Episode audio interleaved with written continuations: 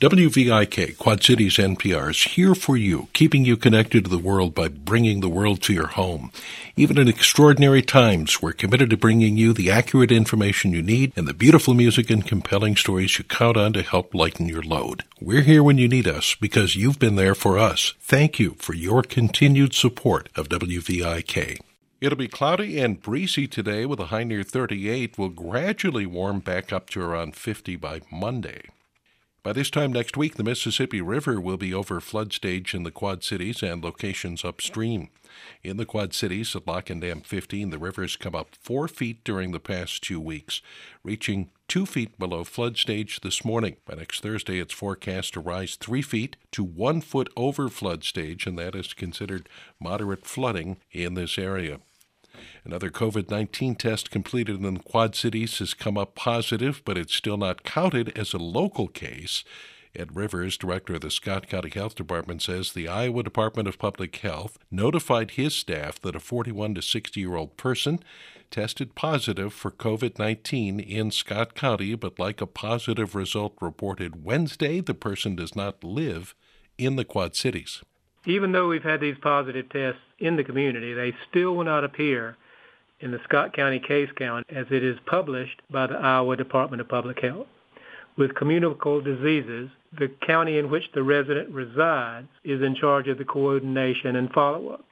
This is much more productive than when follow-up is done with an individual living across the state. In this instance, the person is also not a resident of Iowa or Illinois, and the case is travel related. The person is currently recovering in the hospital. While this person is not a local resident, it confirms what Rivers and his colleagues have been saying and assuming COVID 19 is in our community. And in fact, one of the six new cases reported in Iowa is a resident of Muscatine County. Three more people in Illinois have died from COVID 19. The news comes as officials announce another 134 confirmed cases. The disease is known to be in 22 counties in all parts of the state, including now Jackson, Kankakee, LaSalle, Washington, and Williamson counties. Unfortunately, we do anticipate additional deaths. Dr. Ngozi Ezike is director of the Illinois Department of Public Health. She says those deaths are why it's so important to listen to instructions to stay in your homes. And that goes for everyone, young or old. This coronavirus is an equal opportunity virus, no respecter of age, zip code, gender. It can infect anyone, and even healthy people. There are now a total of 422 confirmed cases in Illinois, but because testing for the coronavirus is still limited, there are probably many more than that. I'm Brian Mackey. The closest confirmed case to the Quad Cities is still in Whiteside County.